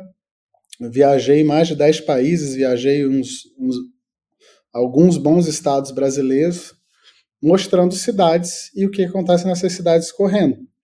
E quando eu olhei, eu falei, cara, eu não sou atleta, é, eu não sou, eu, na época eu não estava com produção de filme assim rolando na minha vida, eu não sou diretor, eu não sou produtor de audiovisual, é, e eu criei um projeto aqui que tem essas duas coisas, e eu estou ganhando mais do que vários atletas que eu conheço, e estou ganhando mais do que vários diretores e produtores de audiovisual que eu conheço, com uma boa ideia dentro de um lugar que eu amo, explorando. Isso veio do, de, de, de, me abrir para o lado B, né? E aí eu estava rolando outras coisas na minha vida na época e eu fui. Então até hoje o Cidade Corrida foi um, foi um, foi um jeito de, de, de fazer essa transição suave, de usar a minha sensibilidade e de, e de me observar para me guiar para um novo negócio, né? Então hoje eu tenho uma produção grande de conteúdos esportivos, onde eu vendo isso para canais, para Disney, para o canal, para Globoplay, para marcas.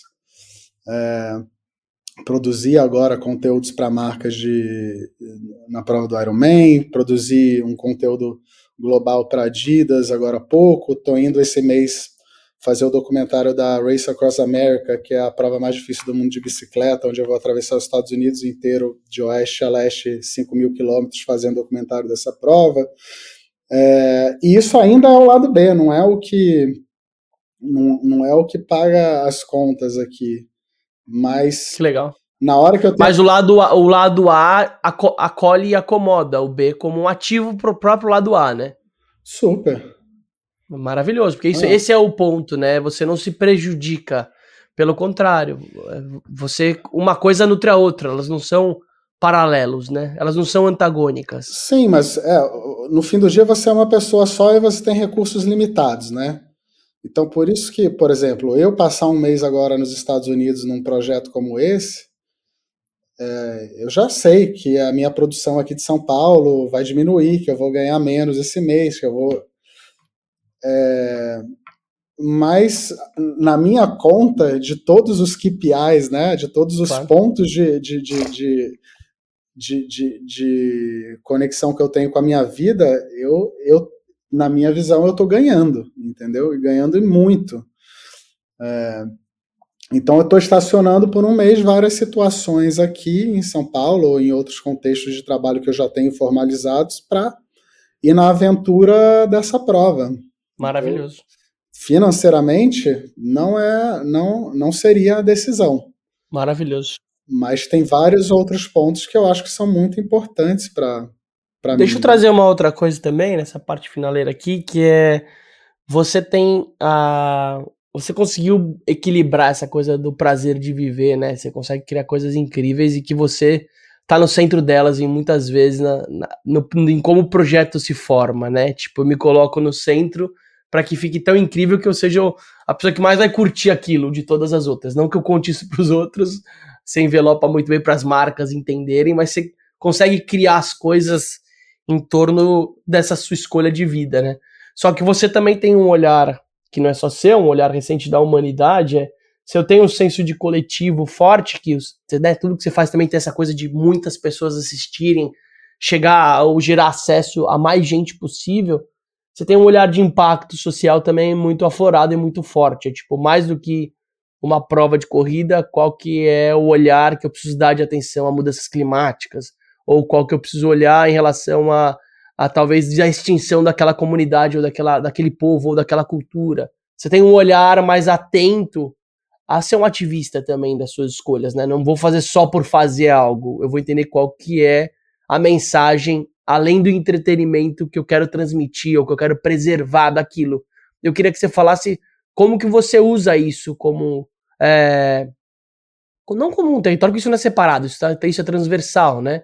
Mas como você tem olhado a sua relevância como capacidade de realização empreendedora através dos seus projetos e como isso pode ser fundamental para a gente continuar conversando daqui 100 anos como humanidade, né? É, uhum. Que está correndo um sério risco, né? Tipo, a gente vive riscos bem claros, né? Você está muito conectado com a natureza como um todo, você está vendo o que está rolando, né? E eu queria que você falasse como você pode ajudar, né? Qual que é o papel do Fábio na preservação, na regeneração de muita coisa.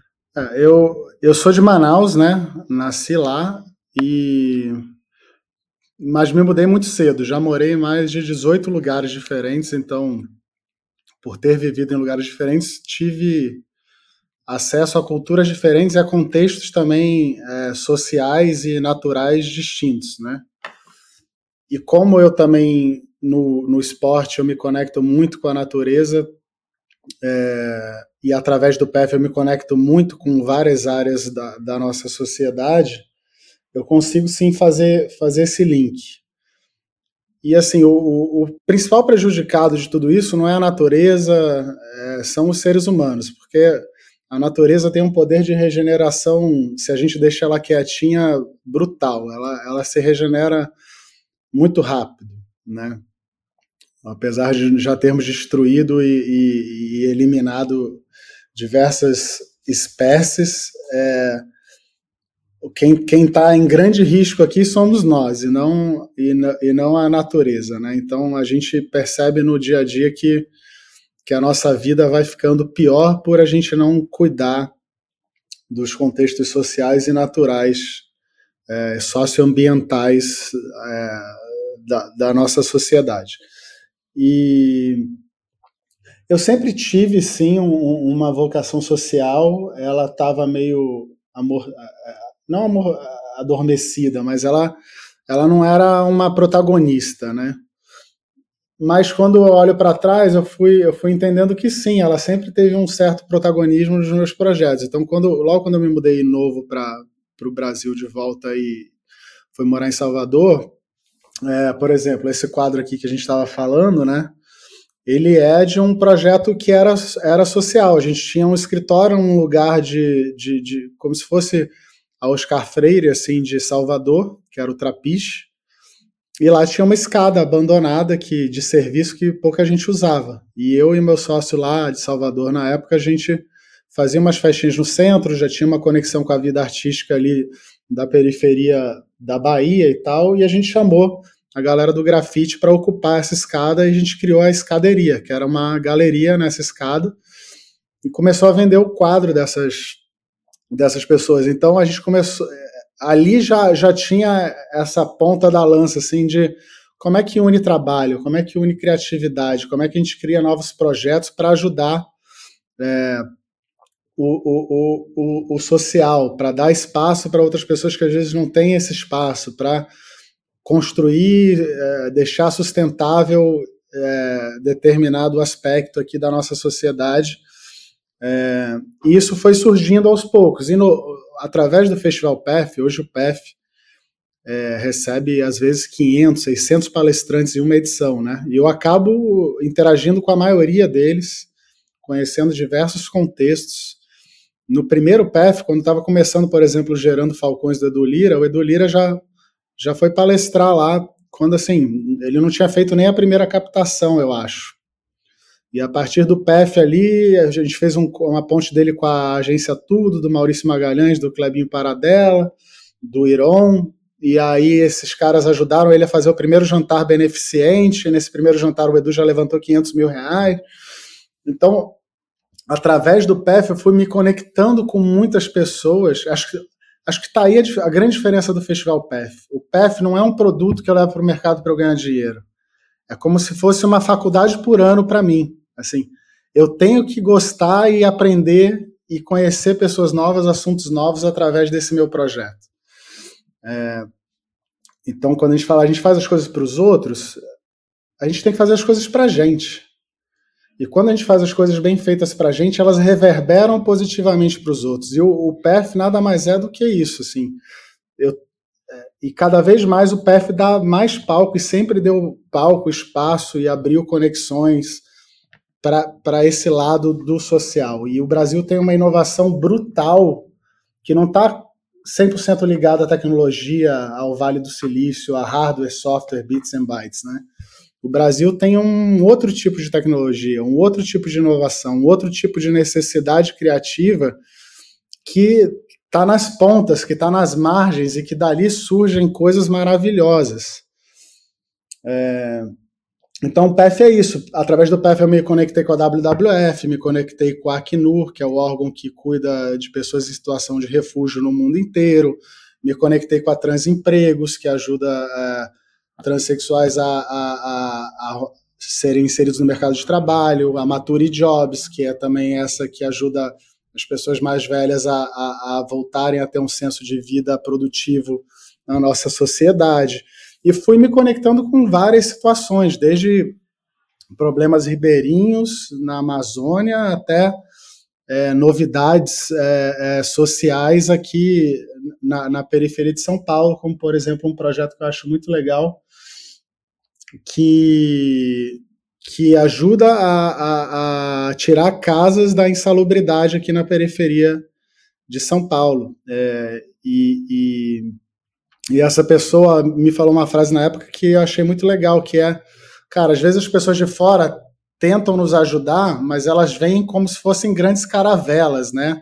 Impondo a sua visão de vida, quando elas na verdade deveriam é dar acesso, escutar, co-criar e deixar que a própria comunidade exponha a, a, a sua criatividade e traga as soluções de dentro para fora e não de fora para dentro. E eu achei isso brilhante, assim. Então eu me vejo hoje como uma ponte, assim, né?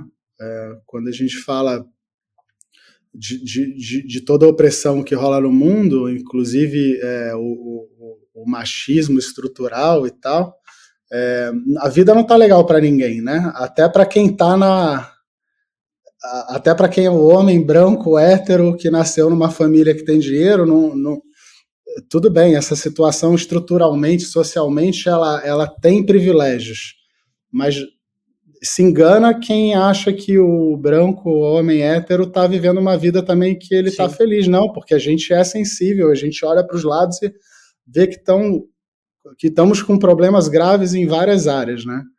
E para a gente resolver eles, a gente precisa resolver junto, a gente não pode excluir ninguém. A vida só vai estar tá boa para uma pessoa quando estiver boa para todo mundo.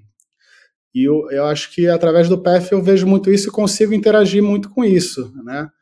É, a gente fez o PF Amazônia tem uns dois anos, conseguimos construir e levantar algumas escolas ribeirinhas lá, uma iniciativa público-privada, onde a gente está ajudando a reconstruir as escolas ali da, dos ribeirinhos do Rio Negro ao Rio Jalperi, então uma extensão de 500 quilômetros ali de rio, onde são mais ou menos 20 escolas, um projeto muito legal que, que tem a Fundação Almerinda Malaquias, para quem quiser pesquisar aí, na ponta, coordenando isso, com o Rui, que é, um, que, é um, que é uma pessoa que tem uma visão muito especial sobre a Amazônia, e com Paul, que também é um gringo que se meteu lá na floresta 40 anos atrás e tem educado e, e preservado a nossa floresta.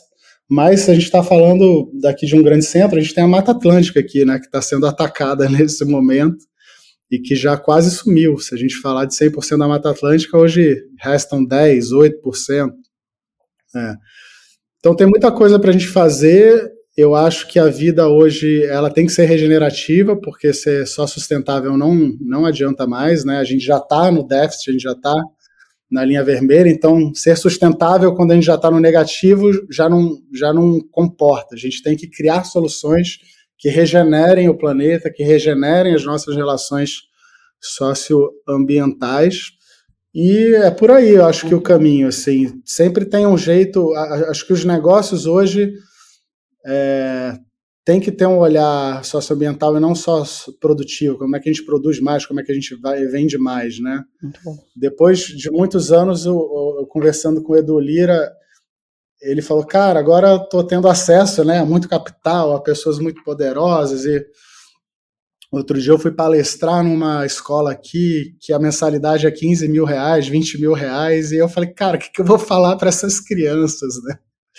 E ele, ele conseguiu, assim, iluminado e gênio que ele é, trazer uma frase que eu achei muito interessante, que ele falou para as crianças, cara, na época dos seus pais, assim, que vocês são que vocês têm acesso ao capital, o desafio do seu pai era como ganhar o primeiro milhão. Hoje vocês não precisam mais pensar nisso. Vocês precisam pensar como é que vocês impactam positivamente um milhão de pessoas. E aí, trazendo isso para uma menor escala, né, como é que a gente, dentro dos nossos recursos, dentro das nossas atividades, a gente também pode sempre deixar um pequeno legado, né? Maravilhoso. Então, através do PEF, o legado é esse, é abrir a janela para abrir portas, ceder o palco, ceder a fala, fazer as conexões para que essas ideias se encontrem e, e, e, e, cresçam. E quando sobra recurso, a gente constrói junto. Então a gente vai lá e faz uma escola, a gente vai lá e apoia um projeto. Por exemplo, dá para fazer coisas grandes sem dinheiro. Teve um ano que eu, assim, a vida nunca foi fácil, né? Depois que meu pai quebrou, eu tive que construir do zero. Teve meses aqui em São Paulo que eu passei perrengue, eu não sabia quando, como é que eu ia pagar o aluguel. Assim. Então, imagina a, a, a, aventura. Eu lembro de ter pegado tudo, botado num, no, no, no, no, busão, chegado aqui em São Paulo, vivido num, num, num, apartamento com duas pessoas que eu não conhecia, não sabia como é que eu ia pagar aluguel e tal. É, para construir, construir e, e, e, ver o lado social sempre em volta disso tudo. E, e aí, numa das ideias que eu tive, eu comecei a dar aula aqui na Casa do Saber, e em várias escolas dessas que são escolas criativas ou, ou de ideias independentes, né? Miami Ed School, essas, essas escolas. E, quer dizer, na Miami Ed eu não dei aula, mas enfim, eu comecei a dar aula em alguns lugares assim, e sempre tinha cadeira vazia. E aí eu falei, cara, por que não trazer alguém da periferia ou alguém que precise dessa informação e não tem condições de estar aqui, ou porque não consegue pagar o transporte, ou porque não consegue pagar a mensalidade. E aí comecei a, a criar essa, essa ideia que chamava Educadeiras. E aí teve, no primeiro ano do Educadeiras, a gente conseguiu doar, a gente nunca teve que pagar, né? Sempre, sempre esses cursos nos cederam a, a, o espaço vazio, a cadeira vazia ali na sala de aula para receber alunos que não tinham condições de pagar por essas, por essas aulas. Mas somando tudo, se a gente tivesse que pagar, no primeiro ano a gente já doou 800 mil reais em educação. E aí eu fiz as contas no Só final montando falei, um projeto e liberando cadeiras vazias, ou seja, tipo algo que... É, eu fiz as contas do ano, eu falei assim, eu não ganhei esse dinheiro no ano e eu consegui doar esse dinheiro Legal sem ter que ter dinheiro. Então, quando a gente fala que não tem recurso, que não tem, a gente está falando muito de dinheiro, mas a gente sempre tem recurso. Sempre tem. Sempre tem um jeito de fazer o social é, é, fluir de, um, de, uma maneira bacana, assim. Seja, sei lá, pegando, em vez de cozinhar um prato de arroz, cozinha dois, vai lá e doa, né? O uhum. resto. Muito bom. Fabião, estamos chegando na finaleira aqui. Antes da gente fazer o nosso check-out, como a gente está se sentindo do papo, eu quero só honrar e agradecer nossos patrocinadores aí, mais do que as marcas, são pessoas, né? O Rui com a Duari, com toda a facilidade que eles proporcionam para organizações sociais poderem criar suas plataformas de doação e gestão de doadores, enfim, sejam as grandes, pequenas, médias ou as micro organizações sociais. Hoje tem plataformas que facilitam o acesso às doações. A Escuto, que é a Marina e todo o time maravilhoso que está envolvido com ela, que a Marina fechou agora recente auxílio jurídico para todas as 500 mulheres mães que fazem parte dos telemarketing dela. Ela trouxe uma perspectiva de, cara, se eu puder assessorar juridicamente é, e a mãe não perder a guarda compartilhada de um filho, eu já mudo o jogo, né? Eles são é um atendimento humanizado de verdade, onde mães trabalham em casa na flexibilidade do seu horário para representar marcas e empresas através de uma ligação, a Escuto tem voado, decolado, e a Copa Tour que está ampliando o repertório das viagens corporativas, não só num off-site, que é um hotel disfarçado de reunião, mas de fato off-sites humanos, onde cada vez mais as lideranças estão buscando repertórios é, mais criativos, além de ambientes só de plano de ação, OKR, eles perceberam que esse olhar faz sentido e as empresas estão cada vez mais buscando, né, curadoria experiência de viagem e turismo corporativo. E o Dinho não, não é à toa que se aproveitou desse território e tem feito coisas maravilhosas dentro do ecossistema deles. É, além disso, o meu checkout, então como sai me sentindo, depois você fecha com tudo. Quero te agradecer pelo nosso papo. É, foi uma delícia ter você aqui, tipo, e mais que você aqui no Desnegócio, né? Poder te escutar e poder acessar essa sua aleatoriedade, essa sua. Você tem uma dança na fala, você fala e você muda de assunto, aí você volta. Então, gostei muito de ouvir vários temas comuns, né? Acho que muita pauta comum com coisas que eu faço e que eu acredito. E é isso, e nutrido, saio nutrido desse, desse belo papo delicioso e louco pra cair no mar e dar uma velejada. Em algum momento eu vou fugir na rotina essa semana e vou com certeza pegar um veleirinho. E... Você tá em São Paulo ou Eu sou Ilha Bela. Eu sou Ilha Bela, ah. faz dois anos. Olha, aí tá fácil.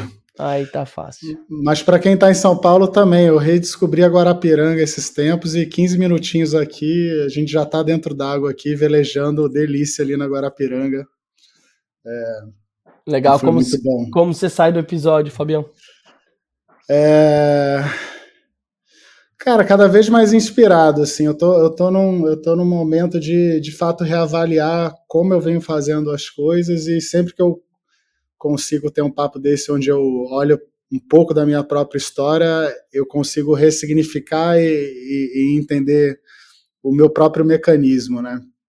Então, eu acho que eu aprendi bastante, um pouco mais sobre sobre o, o, meu próprio ser aqui nesse papo e saio com mais energia para fazer coisa boa por aí.